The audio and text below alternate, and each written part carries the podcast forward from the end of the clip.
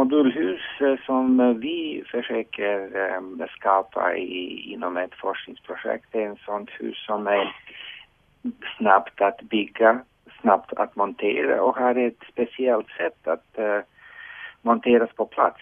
Det betyder att vi först monterar eller bygger upp taket så hela området där man bygger huset är skyddat.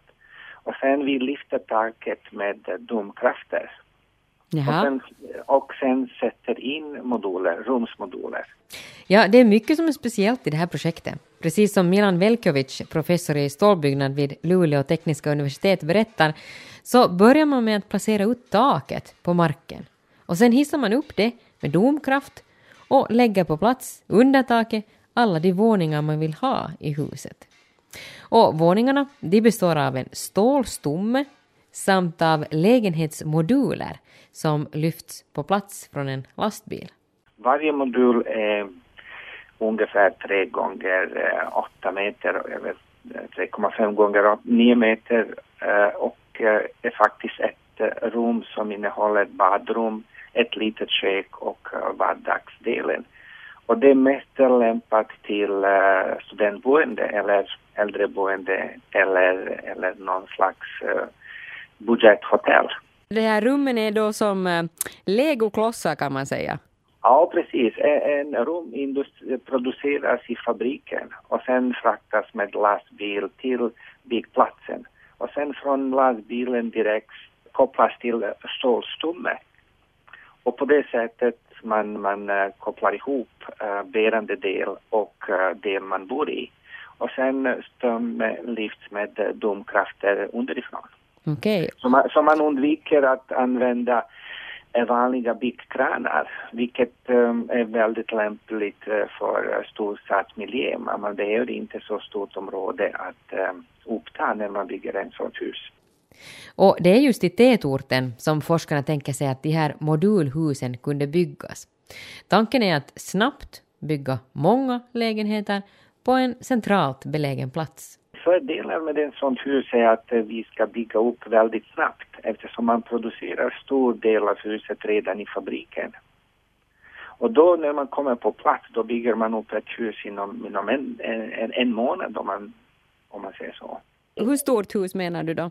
Ja, ungefär 50, 50 moduler eller ja, plats för 50 studenter till exempel. Det är tre, fyra våningshus. Så vi förväntar oss att det bygger så snabbt.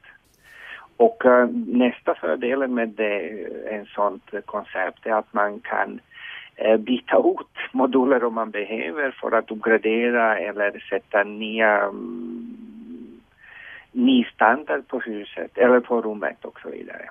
Menar du sådär att man till exempel byter ut en lägenhet på fjärde våningen bara sådär? Ja, det, det är en vision, men vi får se hur forskningen, vad forskningen leder till. Men rent teoretiskt, är det, det, det, det kommer att bli möjligt. Mm.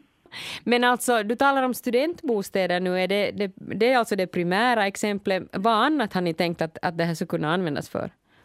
Jag nämnde studentboende och enklare hotell eftersom det finns en ganska typ, eh, det finns en väl etablerad krav på sådana hus. Man, man, be, man behöver bara ett rum och en sån rum i form av modul kan transporteras. Om vi pratar om lite familjelägenheter då är situationen lite mer komplicerad eftersom då behöver man koppla de moduler på ett annat sätt. Så mm, fokus i det här forskningsprojektet ligger bara på, på sådana enkla, enkla byggnader. Uh, man kan också använda sådana byggnader för till exempel uh, mindre företag.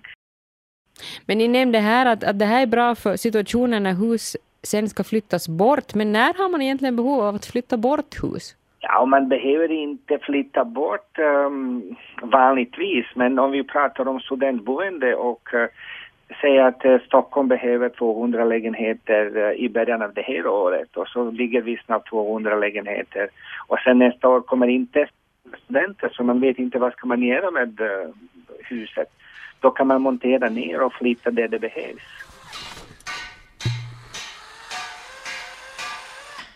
No, om vi tänker ännu mer konkret på hur de här lägenheterna och husen skulle se ut. Om vi tänker först utifrån, du talar om till exempel ett hus på fyra våningar och 50 lägenheter.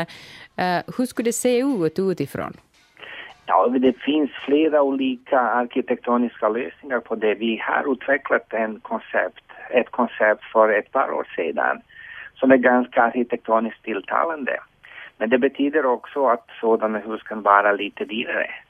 Vad är det som vi ska forska och vad är det som vi ska bygga inom vårt forskningsprojekt? Det är ett pilotobjekt och ett hus som är så kanske två våningar med kanske nio lägenheter. Och då ska vi eh, verkligen räkna kostnad, vad det kostar att bygga på plats. Eftersom man kan bygga så vackert så, som man vill. Men det betyder att man ökar kostnad på huset och tiden som man måste äh, ge det på plats. Jo, det här är ju ett forskningsprojekt som man testar olika saker. Men ett utseende som kan komma i fråga är baserat på förslag av studerande. Den fasad som vi har gjort först eh, är eh, gjort med ganska mycket trädetaljer. Eh, annars är det på sidorna är gjort av um, stålplåt och uh, en vägg som är mot eh, uh, utsidan, den är helt i, i, gjort av glas. Och detta är oerhört uh, dyrt. Vi får se om det blir det som en ekonomisk lösning för sådant, uh, ett sådant hus. Mm. Så stål, glas och trä? Ja, precis.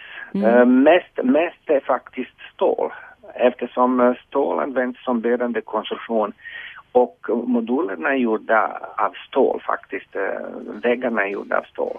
För mm. att eh, det måste vara starkt och det måste vara hållbart. Stålet gör att varje modul håller att flyttas och lyftas flera gånger om. Inuti ska man ändå inte kunna märka att väggarna är av stål, utan inne ska lägenheten se ut som en vanlig etta med badrum och kokvrå, ett fönster och balkong. Och i tider där återanvändning är en viktig fråga så betonas stålmodulhusets olika möjligheter till återanvändning. Stora fördelen med en sån hus är att vi kan återanvända stora delar av huset, inte bara att återanvända materialet men hela moduler. Att bygga ett bostadshus med så här mycket stål, där både den genomgående stommen, taket och större delen av väggarna är gjorda i stål, det är ovanligt. Det är lite ovanligt men det är inte omöjligt. um, företag som jag pratar om, de använder stålmoduler redan idag uh, för att bygga badrum. Så det finns också flera exempel i världen som man har använt stål för att bygga sådana, sådana eller inte ja, liknande hus om man säger så. Mm. I England är det mycket vanligare än i Skandinavien eller i Europa. Det, det, I England har de kommit längst när det gäller byggande av uh, stålhus. Stål är ett material som inte ruttnar, som, som är ganska stabilt, uh, som är producerat på industrialiserat sätt. Det finns ingen spill, det finns ingen, ingen skräp kvar. Så det är otroligt effektivt och det är snabbt. Ehm, um, vad det kan vara nackdel är kanske att um, de är för lätta, så vi måste kolla hur, hur det upplevs när man går eller springer genom korridorerna.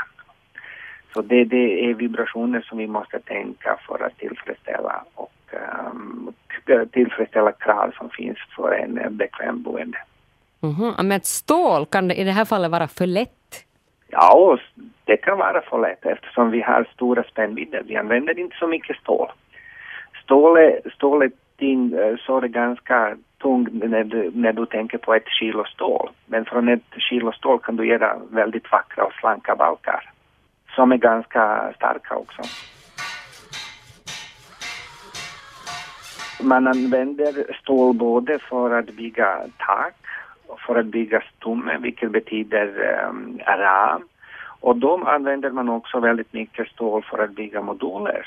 Uh, I moduler ingår också lite gipsskivor, ehm, um, möbler, uh, eh, fönster och bord och uh, alla sådana saker är självklart gjorda av trä och glas. Men uh, huvudmaterialet är stål. Det finns också isolering och så vidare så, som är gjort av um, mineralull eller, eller något annat material. Nu ska det alltså byggas ett pilothus. Man letar som bäst efter en tomt, gärna nära universitetet. Så huset som vi bygger kan användas i bruk efter forskningsprojektet. Och då som studentboende eller hotell? Eller? Som studentboende eller som, som uh, enklare lägenheter eller, eller enklare hotell. Mm. Eller kanske företag. Eller, det finns väldigt ofta behov för att etablera så vi kallar spin-off-företag. De företag som är high-tech, high-tekniska företag från uh, universitetet. Och då är det fördel att ha en sånt um, hus nära universitetet som man kan bygga snabbt eller demontera om man inte behöver det. När föreställer du dig att sådana här hus skulle kunna byggas mer allmänt då? Um, jag kan föreställa mig om tre, fyra år. Om, om alla Eh, våra försök och analyser leder till ekonomisk lösning. Det är man aldrig säkert innan man har byggt en, ett pilotobjekt. Men vad är det som jag kan säga nu redan eh, som, är, som en försmak om man säger så. Företaget som ingår i vårt konsortium har redan byggt ett pilothotell som är nära Luleå i Kalix. Och detta hotell är byggt av moduler, så de har erfarenhet hur det är att bygga på plats. Och det används det, nu som hotell? Ja, det används mm. nu. Vi hade kick-off-möte i augusti av hela projektet och, så, och sov över i detta hotell. Hur stort var det då? Eller ja, är det? det är för 11, 11 personer med uh, vackert um, sista våning med jacuzzi och bastu och allt sånt. Just det. så, så det, det, det, går väldigt enkelt att bygga vackert även av uh, stålprefabricerade moduler.